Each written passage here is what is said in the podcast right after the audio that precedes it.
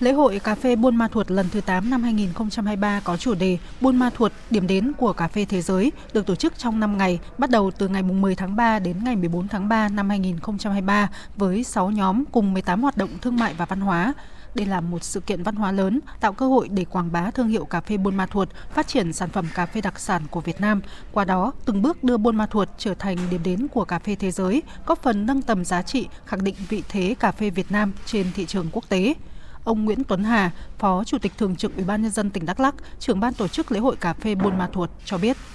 Lễ hội cà phê lần thứ 8 năm 2023 thì tiếp nối các kỳ lễ hội trước. Chúng tôi ờ, đầu tiên là muốn tôn vinh và cảm ơn người nông dân, ờ, nhà sản xuất đã ờ, sản xuất ra cái sản phẩm cà phê. Cái lễ hội cứ hai năm một lần tôn vinh người sản xuất và các nhà xuất khẩu. Chúng tôi cũng muốn nâng cái tầm không chỉ là thương mại, muốn nâng cái tầm lên là giá trị văn hóa, cái tinh túy, cái tinh hoa, nội hàm của cái cây cà phê không chỉ là vấn đề thương mại lợi nhuận mà mong muốn nó là văn hóa cà phê của thành phố Bam Thuột, của tỉnh Đắk Lắk, của vùng Tây Nguyên và cả nước và chúng ta tôn trọng mong muốn cái cây cà phê của chúng ta sẽ vươn ra xa thế giới.